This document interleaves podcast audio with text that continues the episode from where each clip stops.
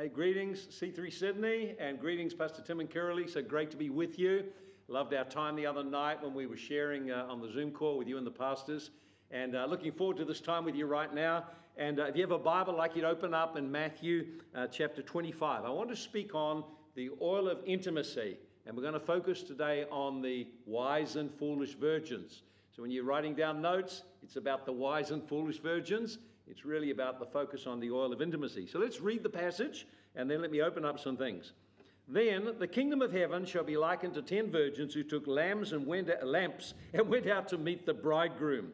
And five of them were wise, and five of them were foolish. And those who were foolish took their lamps with no oil in them, but the wise took oil in their vessels with their lamps. While the bridegroom was delayed, they all slumbered and slept. And at midnight a cry was heard, Behold, the bridegroom comes, go out and meet him. And all the virgins arose and trimmed the lamps. And the foolish said to the wise, Give us some of your oil, our lamps are going out. And the foolish said to the wise, uh, The wise answered, saying, No, lest there not be enough for us and you, go rather to those who sell and buy for yourselves. And when they went to buy, the bridegroom came, and those who were ready went in with him to the wedding, and the door was shut. Afterwards, the other virgins came also, saying, Lord, Lord, open to us. And he answered and said, Assuredly I say to you, I do not know you. Watch therefore, for you know neither the day nor the hour when the Son of Man is coming. So, this is a very, very powerful parable. And uh, the first thing I want you to do is look at the context or the setting that Jesus teaches us. Now, the setting or the context or the background for this is Jesus teaching, and he's teaching uh, through Matthew 24, 25 in response to the questions what are the signs of your coming? What are the signs of the end times? And so he begins to lay out specific things we will see happen in the world before the uh, coming of the Lord. And then he lays out some parables. Now, notice he says, then then shall the kingdom of God. So that what does then mean refers to the end times, refers to the coming of the Lord. And he's, he's been sitting down describing his, uh, his, to his disciples the signs of the end times. Then shall the kingdom of heaven be like this. And he, he describes several parables. And here's one of them, and it's the parable of the wise and foolish virgins. So he's given an outline of end time events, of false Christs. There'll be wars, There'll be rumors of war, there'll be pestilences, there'll be problems, diverse problems, and great pressure. So, if you think you've had a, a major upheaval with this coronavirus, it's very minor compared to the things that will come on the earth in the last days, which are also outlined in the book of Revelation. So, Jesus gave a detailed description, and then he begins to reveal through his stories his identity. He is the bridegroom longing for intimacy. He is the king who is going to come to rule and to govern and reign over the earth with his people. And also, he's the judge who will remove all the obstacles to his kingdom and to his love prevailing in the earth. So he reveals himself through the set of parables as the bridegroom, as the coming king, and as the judge of all the earth. And so we're going to focus on this one here uh, because each of the parables teaches something about what's expected of you as a believer in preparing yourself for the coming of the Lord. So the wise and faithful servant in Matthew 24 was expected to do the work of the Lord and to be faithful in serving the Lord in spite of difficulties and opposition and hardship. The ten virgins, the theme of it is developing a deep intimacy, developing what we call the oil of intimacy, and making yourself ready for the coming of the Lord. And then the third one on the talents is about being a faithful and productive steward in the assignment God has given you, whatever that assignment is. So, anyway, we're going to, each one of those stories has, uh, has within it, it has an instruction, this is what to do, and a promise of a reward or a loss of reward at his coming. And that's a major theme in Jesus' teaching of rewards in the coming millennial kingdom when he returns, and of losses for some. Rewards for some, losses for others. So, the second aspect of understanding this is the Hebrew wedding. It helps if we understand in the Hebrew wedding, they had three, had different parts to it. The first part was the marriage contract, where the contract was made between the, uh, the parents of the bride and the groom, and uh, there was a dowry, there was a price paid for the bride, and uh, there was a contract form, and there were terms of the covenant that were laid out. And so we have been joined to Christ, part of the new covenant. And uh, secondly, the groom went away to prepare a place for his bride, and then he would come at a time that's unexpected. So they would, wouldn't know the exact time, but they would know approximate time, and the bride was expected to make herself ready or prepare herself. And then when the bride, the groom came with the uh, various attendants and with the torches at midnight, then what would happen is the bride would arise and she would go with the groom, and they would enter the marriage feast and there would be a celebration and then a consummation and then their life shared together. So notice it tells us at the end of the Bible, Revelations uh, 19, and, and, it tells us in verse 7, it says, Let us be glad and rejoice. Let us give honor to him, him, for the marriage supper of the Lamb has come, and his wife has made herself ready. So this story is the story, it's a kingdom parable. It's a parable about us preparing for the coming of the Lord, and it ends in Revelation with the bride having made herself ready and coming into that marriage supper. Now, of course, most of us think uh, that it's all equal in the kingdom, and we don't understand that actually salvation is giving freely to us, but we're expected to be a steward of God's resources. We're expected to cultivate our relationship with Jesus. We're expected to allow uh, his life to transform us. So our heart becomes like his heart, our character becomes like his character. And so this is the story. So let's go into the story now and we'll ask some questions. Number one, who are the virgins? There are five wise virgins, five foolish virgins. So there's five and five.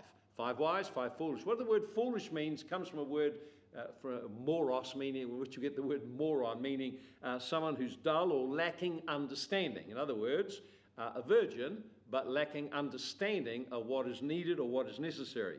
So when you look at the story, how you read the story and apply it will certainly affect the way you look ahead and how you prepare yourself, how you live your life now. Those who were ready entered what God had prepared for them. Those who were not ready, then the door was closed and they were excluded from what God has. So the lesson in the parable, as in other parables, make yourself ready to be included, or if you fail to make yourself ready, you'll be excluded. Now, it's not talking about whether you go to heaven or not, it's talking about realms of reward and particularly intimacy with Jesus Christ in his millennial kingdom and in the ages to come.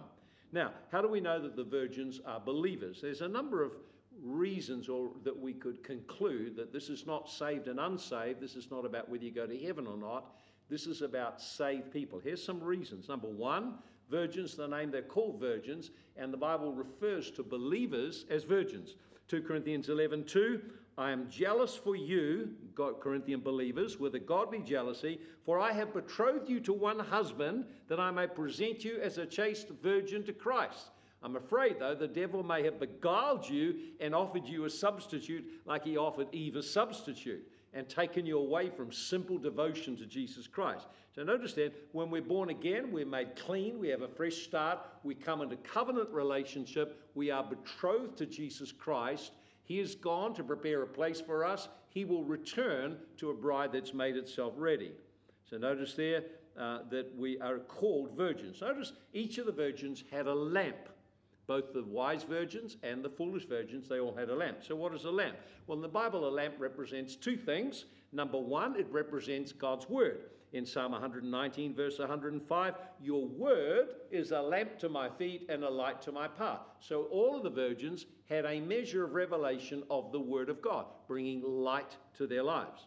Secondly, the lamp also reflects, or, or, or a lamp is a giver outer of life, the lamp also refers to our external service and ministry. So notice uh, our external life for the kingdom of God. In other words, what is your life like? What kind of life do you live? For example, in John 5:35, John the Baptist was a bright and a burning or a shining lamp, and you were willing for time to rejoice in his light. So notice there, John is called a bright and shining lamp.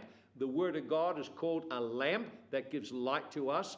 So you notice then that the lamp refers to the Word of God, revelation from the Spirit of God, coupled with the work of the Holy Spirit in our heart and overflowing out to others, bringing light. The Holy Spirit, the Word, the lamp is something that brings light, brings revelation, brings insight. John's role was to prepare the nation for the coming of Jesus. He carried revelation in his day. It, it tells us in, in the book of uh, Luke, chapter 3, in the first few verses, lists all the important people and says, But the word of God came to John in the wilderness. So notice, John was a man who lived in relationship with God, had revelation come from God, so he was the only one in his hour that could be uh, anointed and empowered to impact a nation with the revelation of the need to prepare for the coming of the Lord through deep repentance. So, for us to carry a word for our nation, to carry a word for the season that we live in, we need to be in relationship with God. We need to be receiving revelation and become a lamp. We're not to hide our light. We're let, uh, let our light shine so people may see our good works and honor God. So clearly, when it refers to lamp, this lamp, all the believers have a lamp. All have a measure of the Word of God. All have the Spirit of God. All are called to let their light shine. Notice there, uh, uh, the light, they both had the light. Uh, interesting when it refers to light, the light always speaks of life, the life of God. For example, John 8 12, Jesus said, uh, I am the light of the world. He who follows me shall not walk in darkness, but have the light of life. So Jesus said the light refers to the life of God, the supernatural life of God. So uh, we're all called to let our light shine. We're all called to let the life of God, the Word and the Spirit, to flow out of our life so it has an impact. We're, we're not called to hide. We're called to be bold and, and to be filled with the Spirit and to overflow so our, our lamps uh, give out light. Notice the next thing that uh, all the virgins had, they all had some oil. So the wise had a container and had supply of extra oil. The foolish ones had some oil, but it wasn't enough to last them uh, through the, the season. They, they were found short of oil. So what does oil mean? Now, clearly a lamp needs oil to keep itself burning. So the wise had supplied or paid a price to have the supply of oil. Now, when we read in the Bible, we find the oil throughout the Bible refers to the anointing, the presence, the activity of the Holy Spirit. People were anointed with oil, means to smear with oil, and the presence of God came on them to empower them for the ministry and the, the destiny they had. So, oil speaks then, or is a very strong picture of the life and power of the Holy Spirit. The bridegroom, notice, they, see, notice this that, that, that they all were looking for the bridegroom. The wise ones were waiting, the foolish ones were waiting. Unbelievers are not waiting for the bridegroom. Unbelievers are not interested in Jesus, They're not, they don't know anything about him. Uh, so these wise and foolish virgins all are waiting for the bridegroom. They're all believers. The final thing there is the number 10. There were 10 virgins altogether. 10 in the Bible always refers to the complete number of what's in mind. So this speaks of the complete number of believers. And notice also number five wise, five foolish. The number five refers to grace, the empowerment of God to do what's needed to please Him and fulfill His will. So all of the virgins were given the opportunity, all had the capacity to be ready. Five were wise because they chose to pay the price to be ready. Five were foolish, they wouldn't pay the price to be ready. So notice then the difference between the uh, wise and the foolish virgins. It was not their education.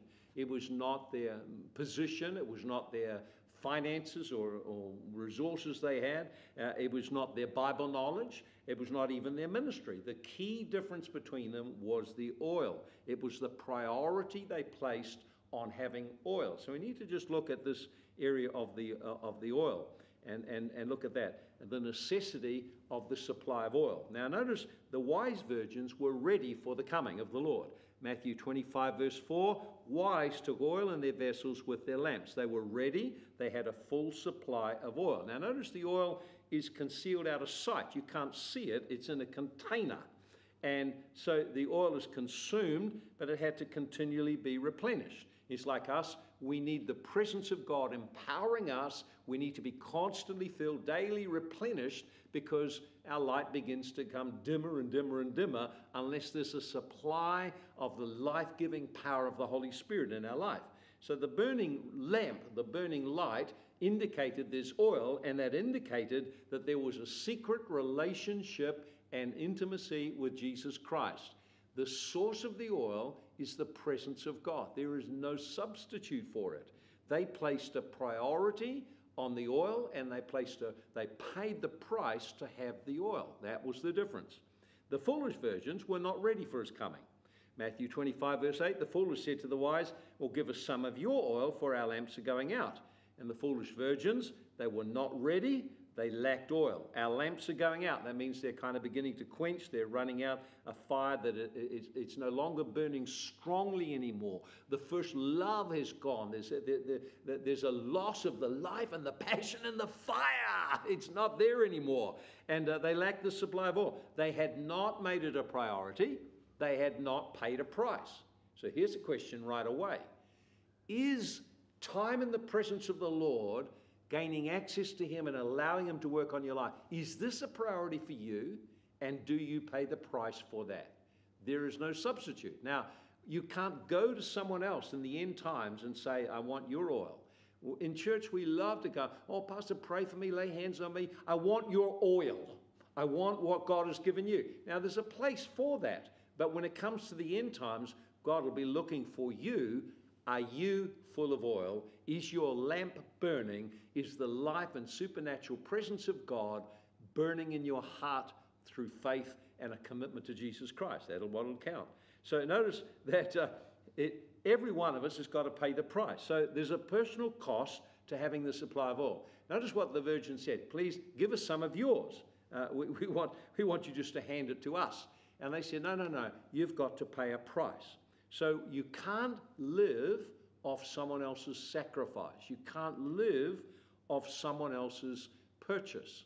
You can draw from people. We share with one another as we come together, and the life of Christ flows among us as a body, and we receive from one another. But at the coming of the Lord, what will count is your personal connection and relationship with Him. Notice what they said buy. You must buy the oil for yourself. What does buy mean? Buy means to acquire possession by exchange of something valuable to acquire possession by exchanging something of value.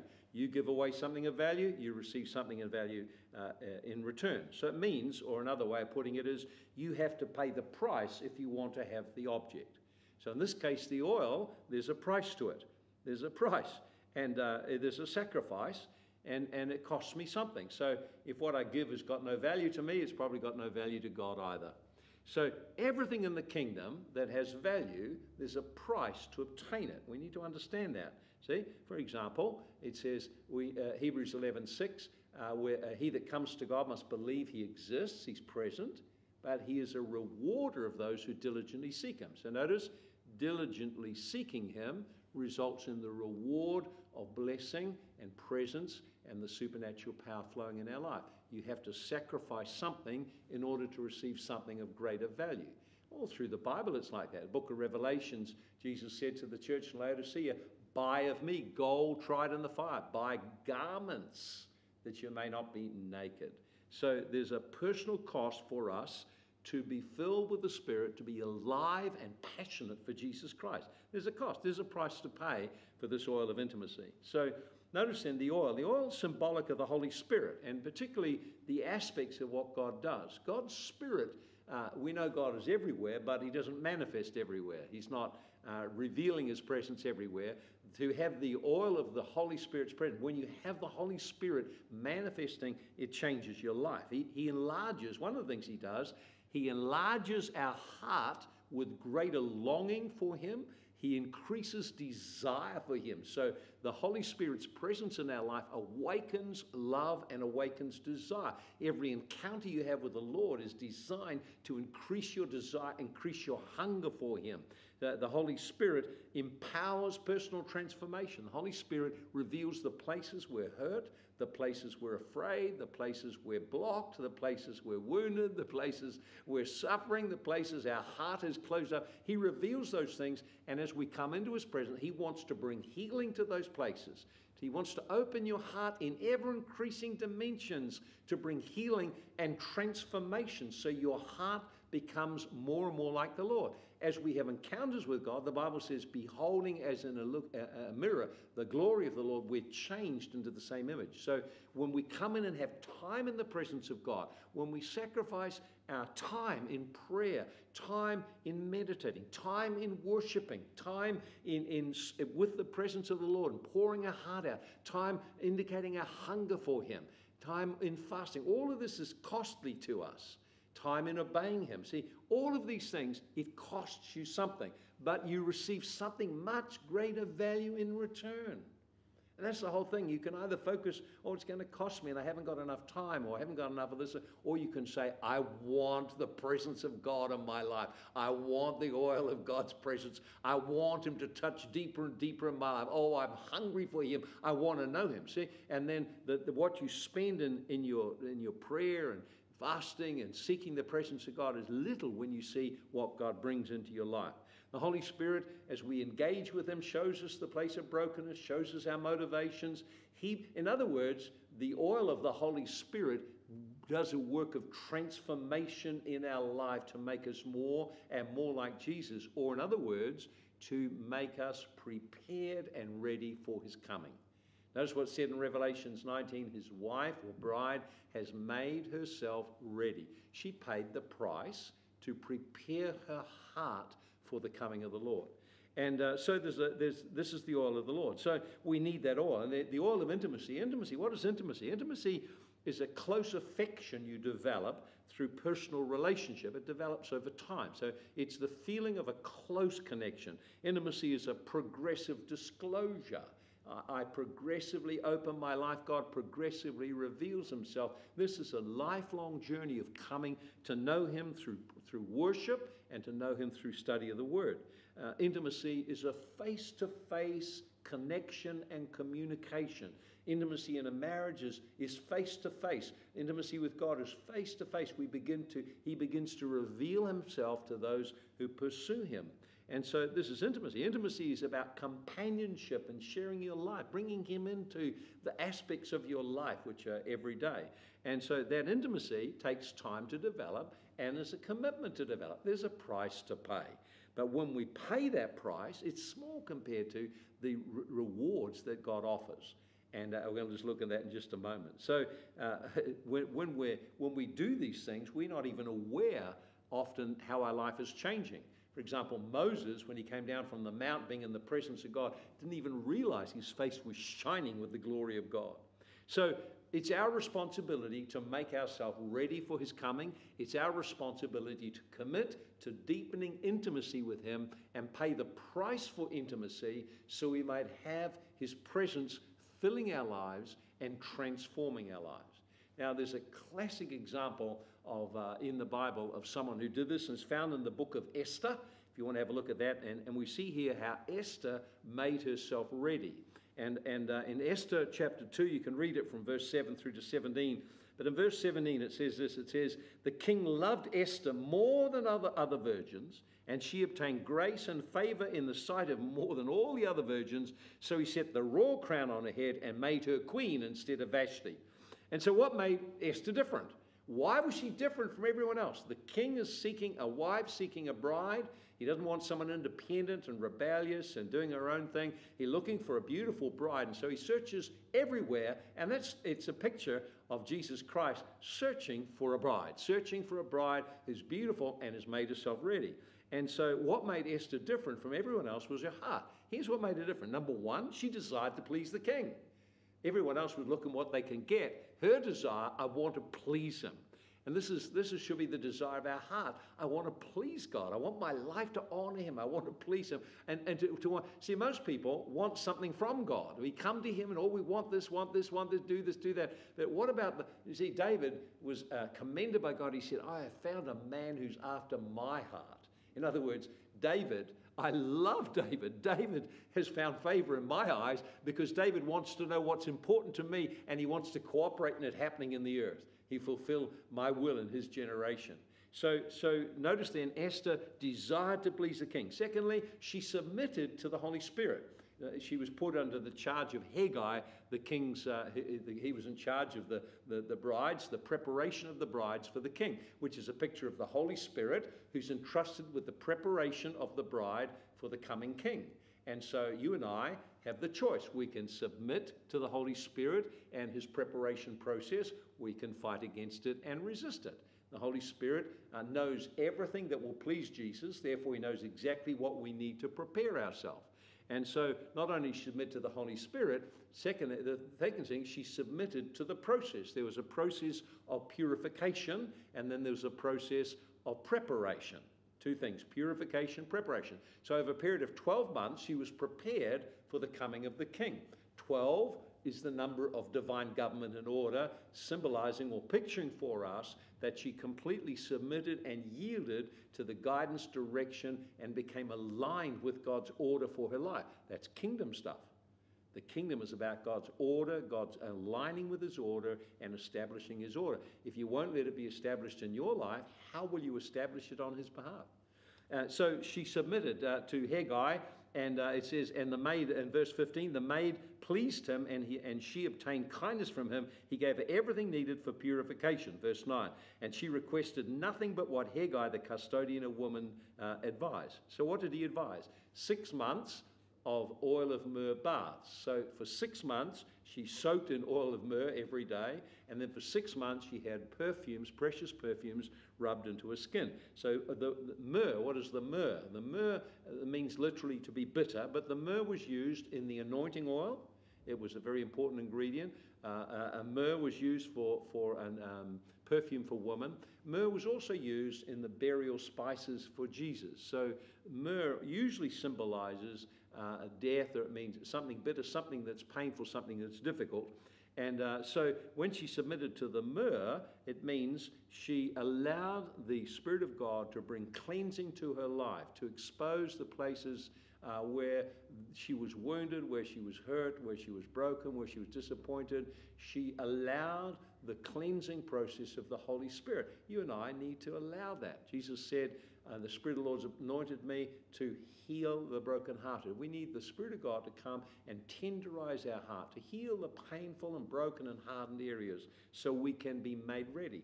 The second six months, she submitted to the beauty process. She yielded with it to the perfumes and the oils. And that's symbolic of allowing the, the, the, the fruit of the Spirit to develop in our life. For example, in uh, 1 Peter 3, verse 4, don't let your adorning be that which is outward, but let it be the hidden man of the heart, that which is of incorruptible beauty, of a meek and quiet spirit, which is very precious in the sight of God.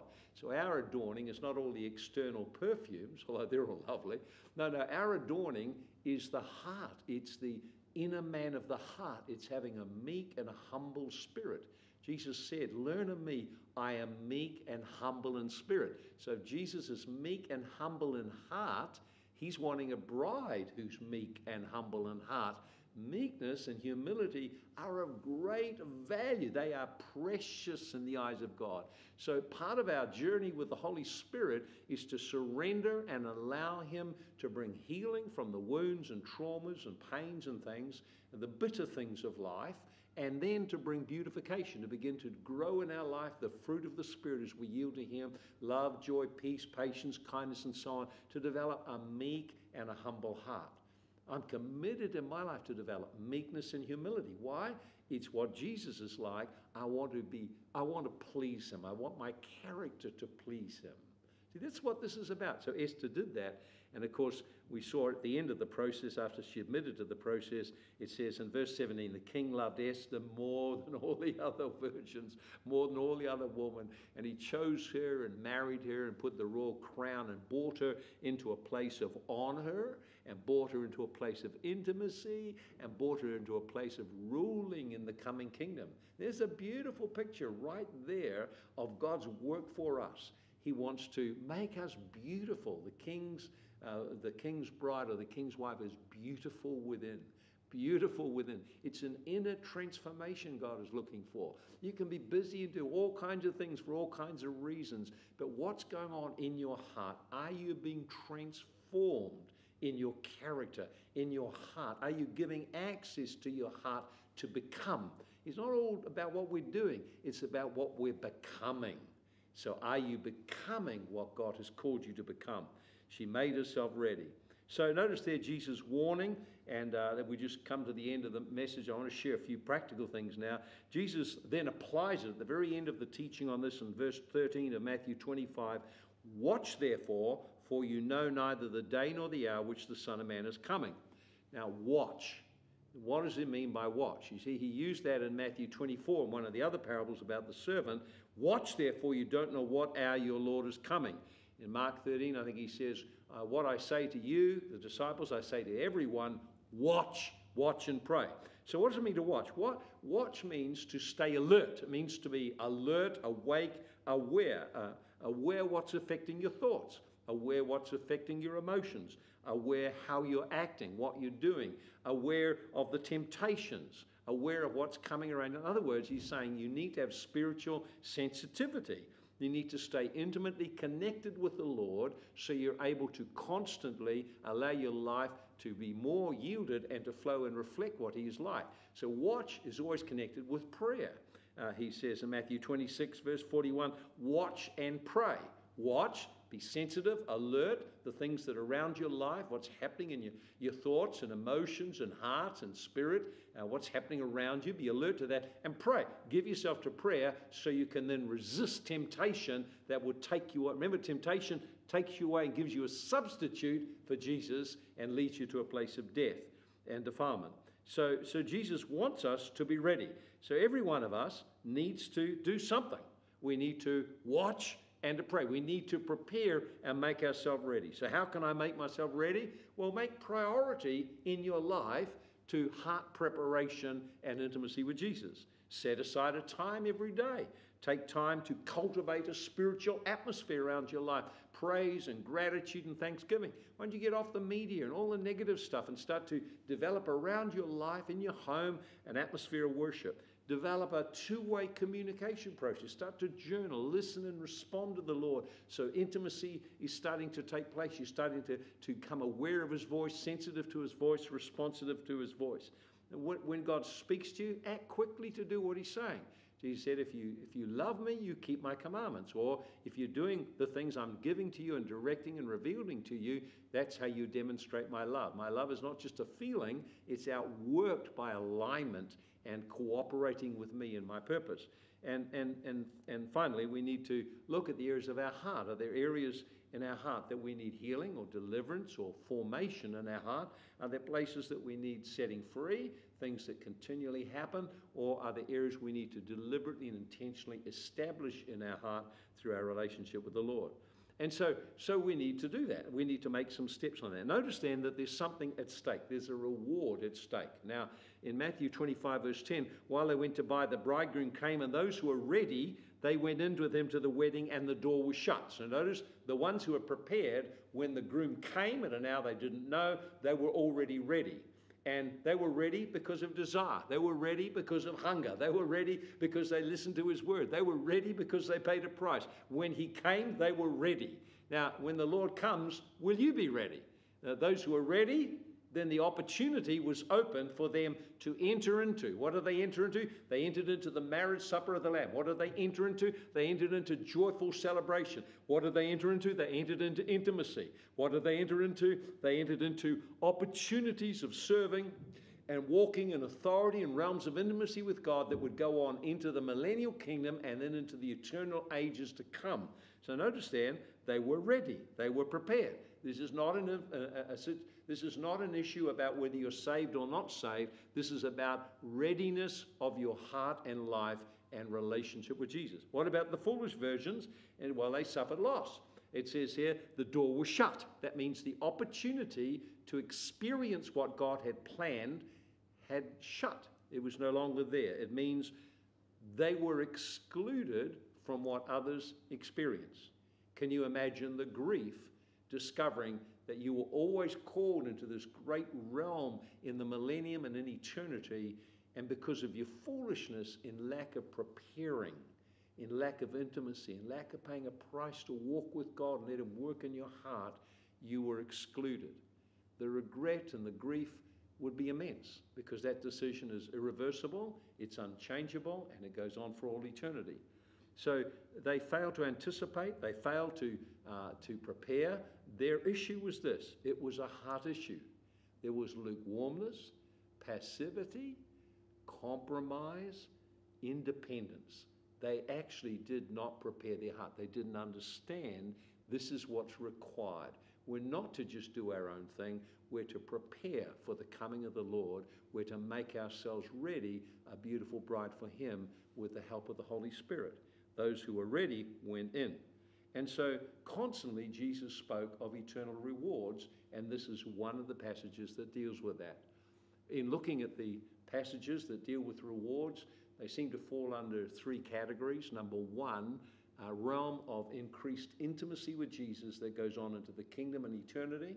Number two, sharing responsibility and authority in restoring the earth after the Great Tribulation and in governing the earth and God's resources at various levels of responsibility and authority. And finally, it speaks of glory. Uh, the Bible talks about garments of glory, that we will differ from one another in the resurrection. And right throughout all eternity, our passion, our commitment, our honor of Jesus in this life will be made known to all.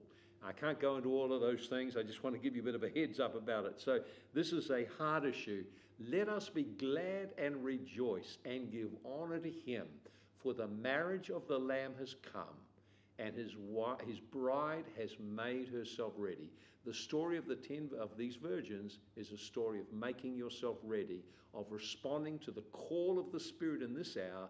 The bridegroom comes. Make sure that your heart is right with Him. Make sure that there's passion and fire and hunger and the pursuit of God. If there's areas you need to repent of, do it now. Don't be a lukewarm, compromising, half hearted believer who has not made themselves ready. There will be regret that will be eternal. I want to be among those who have made themselves ready, and when the door of opportunity is opened, I'm invited to enter. I do not want, after all the years of life and ministry, I do not want to find at the very end of my life and ministry that at the coming of the Lord I had become lukewarm or compromised or half hearted or lost my passion, lost my desire, had allowed things to come into my life and I was no longer ready for his coming. I love him. I want you to love him and to make that commitment today to make yourself ready. Why don't you go back through this story and meditate on it and ask the Holy Spirit, Lord, show me what I must do. Show me where I need to make myself ready. Show me where I need cleansing because there's defilement and there's brokenness and there's wounding. Show me, Holy Spirit, where I need to give myself to developing the character, developing the fruit of the Spirit. Show me where I need to rebuild my relationship, my first love, how I need to build an altar again. Perhaps there's some of you right now, and really God's challenging you to rebuild your altar of commitment to prayer, of commitment to worship, of commitment to seeking the Lord, of commitment to surrender of your life to a deeper walk with Him. God bless you. Just close your eyes right now. I want to just pray with you.